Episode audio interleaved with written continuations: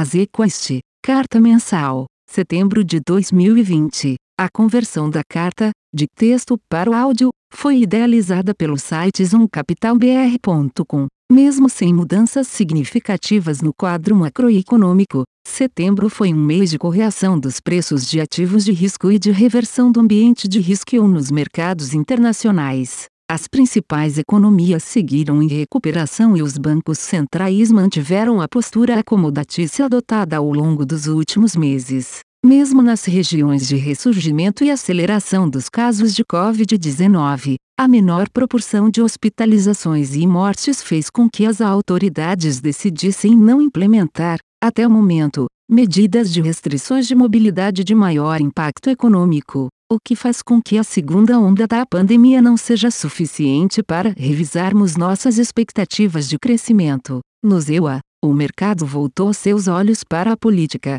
seja para acompanhar os mais recentes atos da campanha presidencial, bem como as negociações em torno do novo pacote fiscal. Entendemos que o acordo esse ano é pouco provável, dada a distância entre as propostas republicana e democrata, além do fato que o bom desempenho econômico reduz a urgência de nova expansão fiscal. A ausência desse estímulo deverá afetar negativamente a renda das famílias, mas o excesso de poupança acumulado nos últimos meses deve dar condições para que as famílias consigam suavizar qualquer impacto negativo no consumo. No entanto, o quadro fiscal estará vinculado ao resultado das eleições de novembro, não apenas para a Casa Branca, mas também para as duas casas legislativas. O programa democrata prevê uma expansão de gastos públicos, especialmente em infraestrutura e saúde, muito superior ao programa republicano, o que trará impacto para as contas públicas e para os mercados de juros e moedas.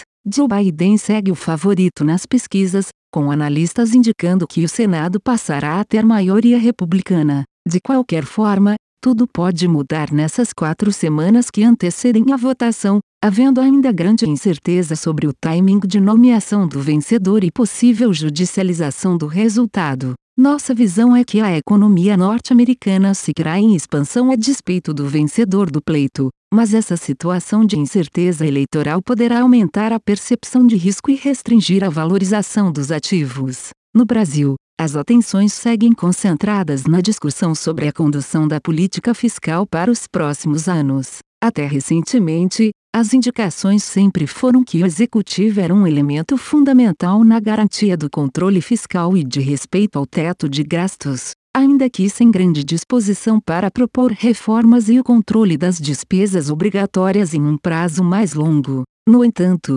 essa percepção mudou ao assistirmos, no final do mês, à divulgação da proposta de inclusão de novo programa de renda às famílias, batizado de Renda Cidadão, elaborada pelo governo e sua base parlamentar. Nessa proposta, a União limitaria o pagamento de precatórios a 2% da receita corrente líquida, reduzindo substancialmente esse gasto, mas elevando o estoque de precatórios a ser pago no futuro. Essa folga orçamentária seria utilizada para o programa, que seria ainda complementado com recursos do Fundo Nacional de Educação Básica, Fundeb, que está fora do teto de gastos. A criativa proposta de financiamento do Renda Cidadã gerou forte reação dos agentes, evidenciada pela rápida e pronunciada queda dos ativos de risco. Entendemos que, nesse momento, a proposta está descartada, tamanha a repercussão negativa do mercado. No entanto, já se discutem alternativas, como, por exemplo, a criação do programa fora do teto de gastos, com a contrapartida de uma fonte de receita permanente, ou ainda, a apresentação de uma PEC emergencial com a criação apenas do conceito do programa e alguns gatilhos para o teto, indicando que a fonte de recursos deverá vir do orçamento da União que manteria a incerteza elevada até essa decisão. O simples anúncio do plano elevou a percepção de que a classe política tem baixíssima disposição em propor reformas que sinalizem a manutenção da âncora fiscal de longo prazo o que pode levar o país a experimentar novamente um quadro de juros e inflação elevada, além de decepção com o crescimento. As dúvidas em torno da âncora fiscal tornam menos claro o cenário daqui em diante, incerteza que só deve se dissipar com uma decisão final sobre o tema, que deve passar pela discussão do Congresso, que, por sua vez, certamente considerará todos os impactos econômicos e políticos, já de olho em 2022. Estratégia de renda variável. As preocupações com a questão fiscal levaram o Ibovespa novamente fechar um mês em queda, menos 4,80%. Poucos foram os setores e modelos de negócios que se sustentaram. Novamente, os setores de materiais básicos e as empresas exportadoras foram destaques, beneficiados pela alta de mais de 3,10% no dólar. Por outro lado, há ações das empresas elétricas, de serviços financeiros e de varejo online foram bastante impactadas pela alta nos juros longos, setores onde temos exposição relevante em nossos portfólios. Nossos fundos de ações fecharam o mês com resultado negativo, abaixo dos seus benchmarks. Os últimos meses têm sido desafiadores para a gestão dos fundos de renda variável, em função da alta volatilidade de performance intersetorial, com períodos em que um determinado grupo de empresas apresenta forte outperformance, imediatamente seguidos de momentos de underperformance. Ainda assim, os nossos fundos de renda variável se mantêm com performances superiores aos seus benchmarks, no acumulado do ano, exceção feita aos fundos long e short.